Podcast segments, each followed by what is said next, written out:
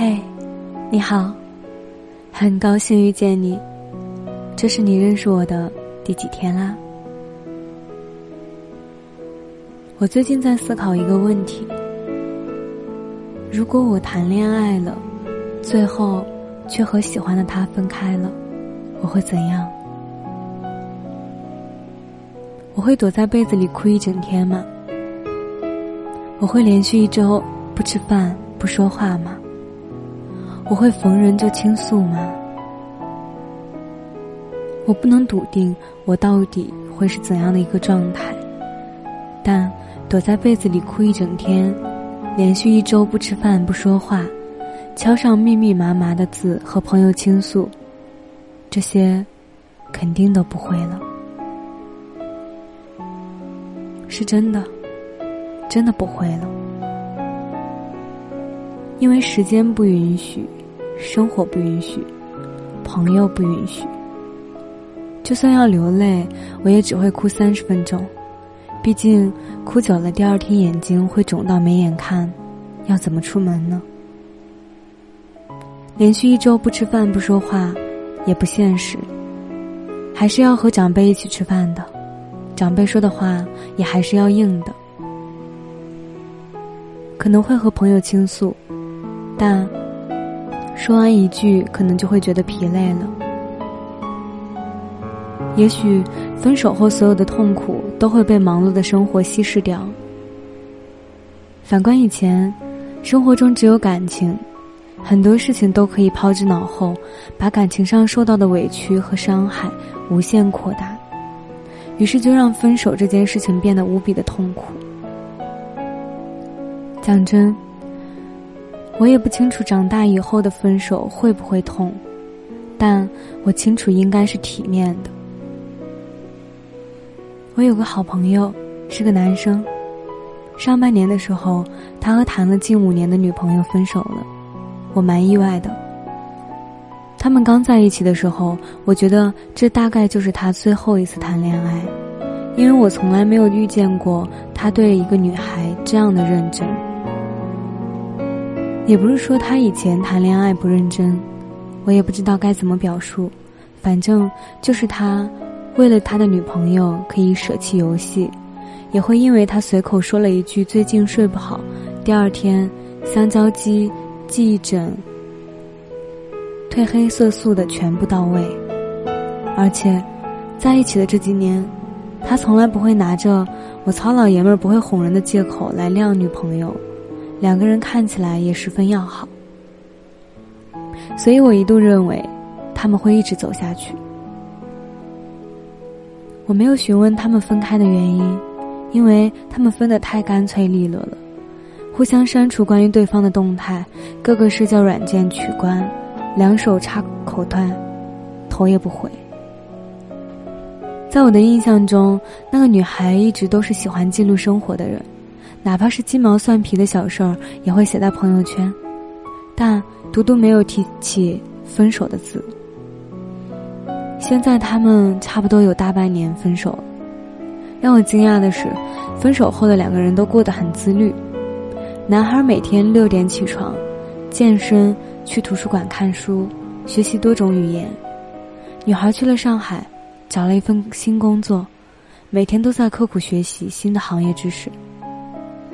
我总觉得，对他们来说，也许此刻分开是最好的，又或许很多年以后他们还会相遇。或许成长就是如此吧。突然想起《请回答一九九八》里面的一句台词：“大人只是故作坚强去承受重担，他们不是不疼，只是在忍。”是啊，不是不疼。只是在忍，只是成长就是这样吧，不会因为一点小事儿就抓着别人喋喋不休。再多的难过和悲伤，不过是失眠几个晚上，然后白天神色一如往常。成长真的是有代价的。小的时候想要的东西太少，一颗糖就能开心半天，痛苦也少，天大的事儿。不过哭一场，长大以后，想要的东西变多了，失去的东西更多了。不会因为一颗糖而高兴，但也不会轻易为了谁而随便哭泣。昨天在回家的路上，和朋友聊天的时候，我还在讲，可能长大了再也没有办法因为一点痛就哭哭啼啼了，因为我长大了，知道要把那些情绪化的东西压缩到很少很少，甚至没有。如果非要用一个词来形容成长的话，我想，大概，非不动声色莫属。就是表面上嘻嘻哈哈，还能偶尔开几句玩笑，廉价的感情浮在水面，内心深处，那种情感却被安在水底。我们每个人都在经历生活里的难，但我们也都在这些艰难里慢慢勇敢。我们的小日子会越来越好的。长大之后的分手，我们会痛，但会成长。我是饼饼，秉持初心的饼。我想把声音做成温暖，每天跟你说晚安。晚安。好梦。